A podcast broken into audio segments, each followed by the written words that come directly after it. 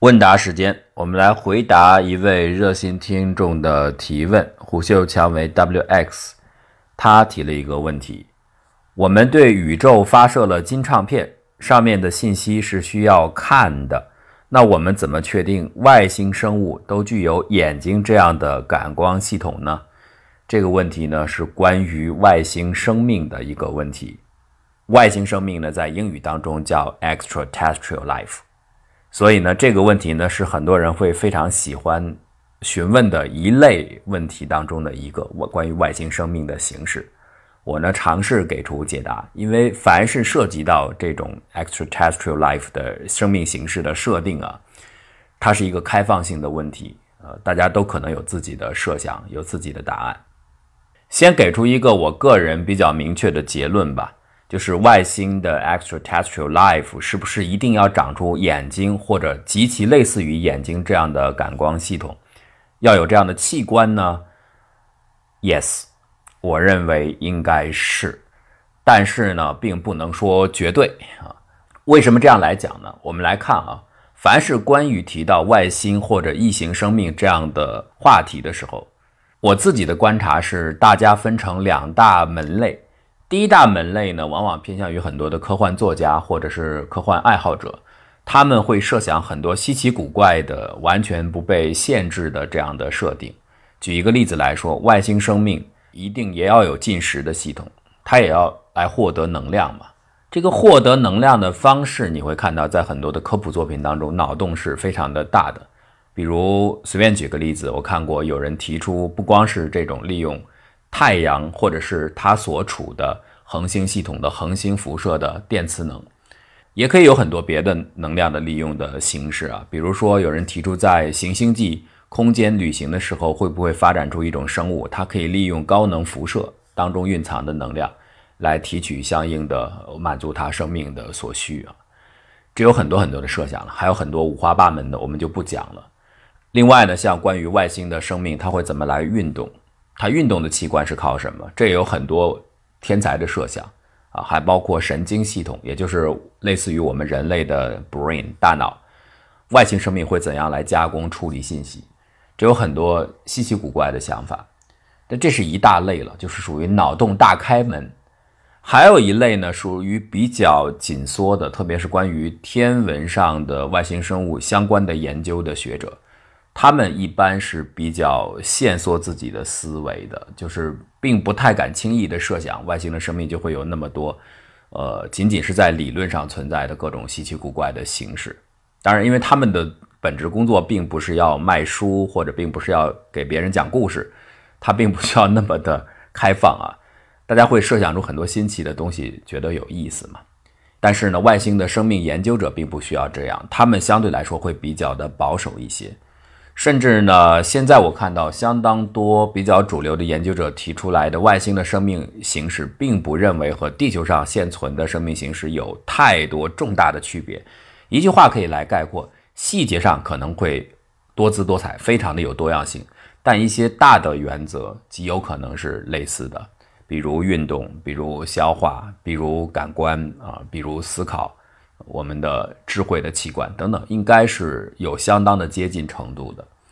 那细节可能不一样，比如说到我们的头上的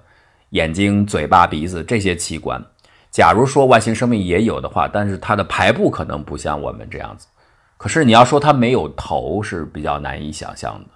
头是提供了一个基本的方向指向嘛，而方向指向呢，对于进化出智慧生物的思考力、空间理解力，很有可能是非常必要的。一个没有前后区别的，比如说一个轴对称的生命体，它能不能进化出高级生命智慧所需的想象的能力？没有这样的一个场景，是否一定会拥有这样的能力是打问号的啊！这是一类比较我们称之为脑洞保守派。所以大体呢，在外星生命形式的思考上面呢，就分成这两个大的派别。而且我自己隐约感觉，这两个派别之间的差距是在拉大的。就是脑洞大开派呢，想的越来越稀奇古怪；保守派呢，反而是越来越保守。就原先呢，可能认为，哎，我们觉得外星生命基本上是左右对称，应该有有一个前后，但别的地方呢，可能还允许很多变化。现在呢，越来越倾向于认为，就跟地球的生命是蛮接近的。那个就是允许它变化的细节开始变得较少。好，这是一个大的趋势了。那我们回头说眼睛，眼睛是我们人体最重要的一个信息采集的器官，这个对于我们发育出现在的智慧系统到我们的 brain 是有关键性的作用的。原因呢，眼睛采集的信息是二维信息，这个和我们的听觉系统不一样。我们知道音频是一，基本上是一维的信息。这一点差别呢，就意味着通过可见光系统捕捉这样的眼睛的采集系统。它所需要的信息处理能力是非常高的，当然这就有助于帮助驱动我们的大脑向前进化。你看，为什么大脑离眼睛非常的近，距离非常的近，就是节省来回传递的通路，节省时间的延迟啊，这是非常必要的。因此，外星生命啊，很多的观点呢都提出，如果它也有大脑这样的信息处理器官和眼睛这样的信息采集器官的话，那么二者应该也是挨着的。就是说，眼睛不管你给它安排在身体的。任何的位置，头部肯定是最可能的，因为这是和你的运动的感觉是完全吻合的。那大脑应该和眼睛是紧密挨着的。当然，脑洞大开派的有人会说，为什么一定要有大脑呢？难道我们不能有一个全身分布的信息处理系统吗？就分布在全身，或者你也可以认为，这就是一个带肌肉、带大脑的匀质的球，一 个跟个布丁一样，全部混在一起。那就不需要一个集中式的大脑了，这个是比较想异想天开式的这么一种设想啊。我个人认为是运动的功能模就随着进化啊，功能模块的分块、分区、分模块的设计是大概率发生的。因此，如果真的有外星的智慧生命的话，大脑应该是很可能存在的。当然，这个大脑是不是我们今天这样的形式、这样的？通路神经的连接的方式，那也可能细节上有不一样，但是应该有一个集中处理所有信息，也就是进行智慧生成的模块。呃，所以呢，眼睛应该是在离它很近。如果有眼睛的话，就因为这个信息处理的量是非常的大，那反过来它提供了一个推动的力量。下面的一个关于眼睛的常见的问题就是，我们的眼睛为什么只看到整个光谱？电磁谱当中很狭窄的一部分，大概就是四百到七百之间吧，差不多是这样子。也有人说再稍微放宽点，三百八到七百二，大概是在这个范围内。为什么是这么窄的一个范围？为什么不更宽一些的光谱都能够接受到呢？呃，道理很简单，就是我们的数据处理处理不了。假如你的光谱更宽的话，我们接受到的数据就太多了。多到呢，我们的大脑恐怕很难承受，很难提供有意义的信息，所以我们只能选择比较狭窄的一段。好，那第二个问题就是，你既然选择这么窄的一段，为什么非得是四百到七百呢？它不能是七百到一千呢？到微米级呢？为什么不能够这样啊？是因为呢，这通常有一个解释，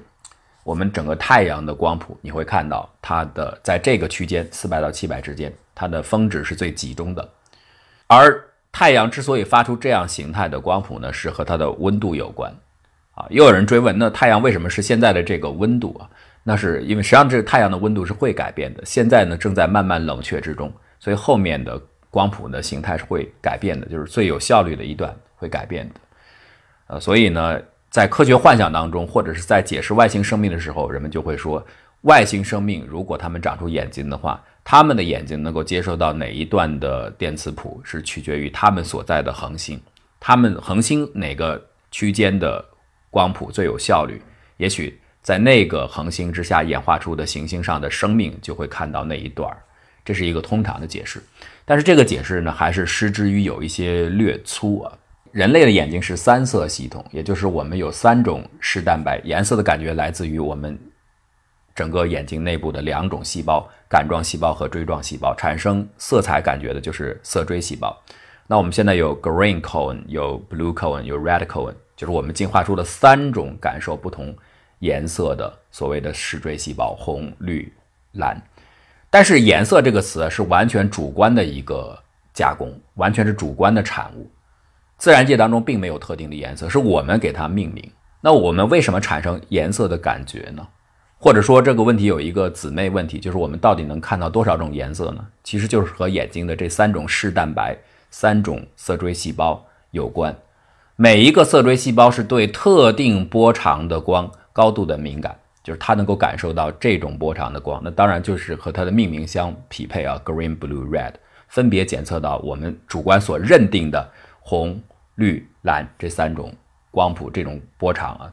其实应该严格的来讲是反过来说，是因为我们的视锥细胞接收这三种波长的光最有效率。我们反过来能够形成强烈的感受，我们反过来给它起了名字，分别叫红、绿、蓝，是这样的一个过程。这三种最有效率的基色，大概每一种细胞能够区分出一百个台阶，一百个 level，就是一百个强度，也可以叫灰度。呃，粗略的来说是这样。所以当这三者组合在一起的时候，就形成了千千万万种的颜色。白色光进来的时候，或者某种光进来的时候，它肯定里边有这三种不同的光谱的成分。我们的三种细胞就去各自感受，拾取它对应的阶数，然后呢，按照它们的阶数匹配组合在一起，生成一种主观上的色彩的感觉。颜色是这样来的。按照我们现在的设定啊，因为这个没有一个明确的答案，通常的设定认为每一种色锥细胞可以产生一百个梯度，那么三者组合起来就是一百万。这就是我们人人类一般认为的能够区分眼睛的颜色。有一些人说他的眼睛非常的厉害，能够区分更细腻的颜色，那是因为有非常少量的人他有所谓的第四色锥。第四色锥就是又能在这三个主要的光谱拾取器之外，还有在另外的一个光谱的位置、一个频率位置，还有一种色锥啊，有一种视蛋白，它可以重新分解，比方说一百节。那加上呢就很厉害了，一百万再乘上一百，达到了亿级的分辨的颜色，因为很少量的人拥有这样的能力。好，这个就是颜色产生的根源就在这里，就是色锥细胞分别提取三种特定的波长附近的光，它最敏感，然后它们各自可以分出很多的灰度、很多的强度的不同，组合在一起就形成了颜色。它们把我们真实感受到的复杂的光谱的构成呢，实际上先。在三种基色下进行了拆分，然后重新组合，这样的一个过程。动物当中绝大多数是二色系统，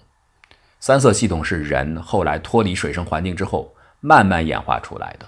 鸟类或者其他一些动物是有更高的呃多数色系的，它们有四色或者五色系统，所以它们能够看到的颜色会更多。但是这里相应付出的代价就是你的处理需求量是激增的。如果你想精确处理的话。就即使有的东西你看到，你如果你的信息处理器官没有发育出相应的匹配的处理能力，所以这些信息进来是没有用的。所以如果要想有效的生成更多的颜色的话，其实这个是对大脑来说是很大的负担。这就是为什么我们选很窄的一段可见光的光谱，道理就在这里。那下面回到刚才所提到的这个问题，为什么我们的眼睛非得选择四百到七百这一段，不能再短一点，也不能再长一点？呃，其实不是所有的人都是如此的。比如说，有一种叫无晶体症啊，那种患有这种病症的人，他的眼睛是可以看到紫外线的，但是他看到的紫外线的颜色是一种蓝白色的感觉，就是如同看到了蓝白色的感觉。这个原因呢，就是我前面讲的，我们的眼睛只能拾取三种颜色。理论上来说，我们一般的人的紫外线经过晶状体的时候被滤掉了，所以正常的人是不太能够看得到紫外线的。选择这一段特殊的可见光谱，极有可能是一种非常精致的调节的结果。道理何在呢？如果我们的眼睛能够感受到的波长的下限继续下调，比方说下调到二百纳米以下，那这个时候我们所处的环境当中，这种尺度的微小的粒子是非常的多的。当粒子多起来之后，光线会发生强烈的衍射。所以，如果我们真的能够感受到比这个更短的电磁波的话，你会注意到那个电磁波呢，一定会出现大量的衍射，其结果就是我们看到由这种所谓的光，我们随便给它命名吧，叫做低光，这种低光就会一片模糊，因为发生了衍射，就像我们处在雾中一样。那它对于我们观察物体，对于我们感知周围的环境是没有帮助的，因为它的视觉信息非常混乱。同样的，当波长向上，比方说跃升到八九百，甚至到一千，到了微米级的时候，那这个时候水和氧气对于这个波长的电磁波吸收是非常强烈的，超过于其他范围内的电磁波。所以这会带来什么呢？就光线当中明显有一部分缺失掉了，它不成比例的，这种不稳定性会带来问题。我们往往根据颜色来判断距离啊，但是现在如果它随着距离。有强烈的吸收的不稳定的变化的话，我们对于距离的感知会出现很大的偏差，因此这是极度的不利的。所以最后我们能够保留到现在的四百到七百之间，这很有可能是我们精生物进化当中精细挑选的这么一段可见光谱。你在其他的动物当中也或者是呃感官系统当中也可以看到类似的情况，就大家都挑了这一段。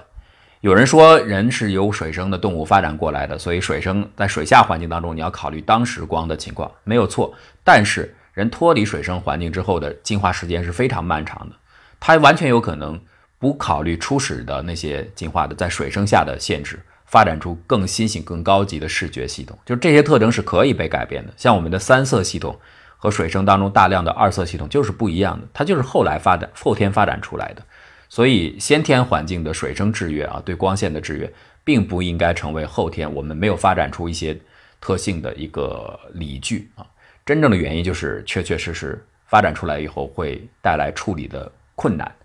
你要始终明确，我们的信息采集是要和后来的信息处理高度相关的。那我们说了半天，人类在地球上的生物或其他动物的视觉系统，我们的目的是要回答外星生物是不是也需要这样的感官系。那取决于你要采集信号啊，在外星的环境当中，是不是电磁波是最容易传递信号的，建构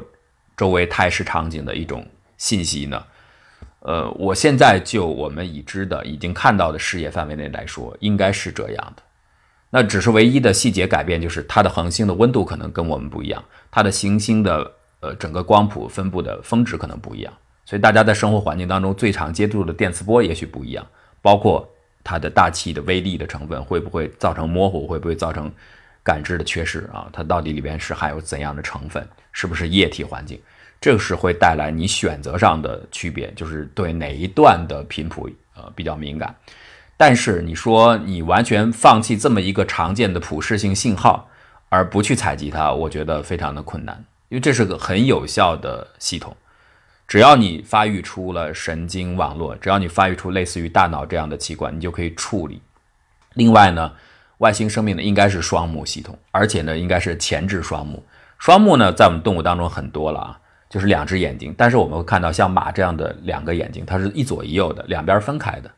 其实呢，它没有交叠的视野。交叠的视野对于我们重建深度感知这是非常重要的。大家如果做过这种算法就知道。而深度的感知对于大脑的进化，对于空间想象又是非常必要的。那你说有没有可能三目啊？没有必要三目，三目会带来混乱，而且从进化上来说都是少一事不如多呃多一事不如少一事。所以呢，应该是双目前置就够了。正常情况下是如此啊，只要你采集的是光信号。另外，我必须要说，仅仅有眼睛对于发展出高级智力恐怕仍然是不够的。还有一点就是我们要有平行通道。人类能够进化出高级意识，很重要的一点是我们的语言，因为语言可以建构出抽象能力，这点很重要。不仅仅是信息采集，而且做出一些基础的判断，比方说远近啊、速度啊，那动物也能够做出。人类能够向前进化，很重要的是演化出了语言，以及背后甚至后来到文字符号的出现，就是抽象能力的出现。那这个很重要的是，另外的第二信道的配合，就是我们的声音。和我们的视觉去配合，视觉是我们的主信道，但是声音呢，可以在我们视觉完全不受影响的情况下，平行的进入，使得大脑可以进行一个强烈的交互和耦合，这点极有可能对于进化出高级智力非常的有帮助。因此，在外星生命的形式上，它恐怕很可能也得需要第二信道。至于这个第二信道是不是声音，是不是来自于某种空气的震动？还是说你感知别的一些信息元素，比方说其他的一种震动，你从皮肤上感知，那都有可能的。总而言之，有助于你形成抽象的思维能力。两个信道，甚至你可以想象第三信道的互相的耦合，都有可能啊催生它的智力。呃，电磁波呢，我说了它是一个二维信号，那也许在外面的环境当中很奇异，它有某种三维信号，它直接具有穿透性，因为光呢是没有办法穿透的。如果有三维的信号，我们直接连它的深度就一一并就拿过来了，那倒是很有效率。可是这个对大脑的处理会构成一定的负担上的呃挑战，那就看我们那个外星的生物是不是会进化出一个超级强的大脑。所以，如果真的有某种三维信号的话，大脑外星的生命又在这样的环境当中很容易俯拾皆是，得到这样的信号，那它会有一个超级强大的大脑，这是极有可能出现的。因此呢，当我们回答所谓的外星生命的形式的时候，我们就是要看你对外星的物理环境的设定是不是很离奇。如果你认为基本的物理规则、物理定律同样生效的话，那大概就会像很多天文外星生命研究者一样，会变得相对保守一些，因为你觉得定律的变化不会那么的呃奇奇百怪。但是如果你是一个脑洞很大的人，你设想外星的所谓的平行宇宙，这些你都接受，那物理规则都完全的被改变。像我们前面反复讲过啊，重力是对于呃，智慧的生成对于生命的演化是有极其重要的作用的。重力的存在造成了一个基本的接续，一个基本的秩序，而且这个力量是稳定持续存在的。有了重力，我们才有可以有加工，可以有一个稳定的、可利用的呃势能的环境。呃，如果无重力的话，这些方向感等等秩序感都不会存在了。那你重力之外有没有在外星的物理规则当中，你设想它有完全有第五种力，不是我们现在说的。引力啊，强作用、弱作用等等这四种基本力，电磁作用，还有其他的更稀奇古怪的力，那就你任你设想了。如果你设想出那些东西的话，那当然外星生命的形式就可能完全不受一般的呃思考的限制，就可以有各种各样的突破了。所以这看你对外星的环境、物理环境规则的偏差和我们正常环境的偏差，你允许的程度有多大。假设说以我们现在看到的正常的这种星系构成的话，在我们这个宇宙当中，我是比较保守的认为，在外星如果有生命的话，它应该是有眼睛这样的光或者电磁波的感知拾取系统的，但是它拾取的范围也许和我们不一样。那范围不一样没有关系，我们发那个唱片，他们一定是可以解析成他们能够感受到的。光线的形式的，一定能够变成他们能够看到的图片啊，所以这个是我的回答啊，谢谢这位朋友的提问。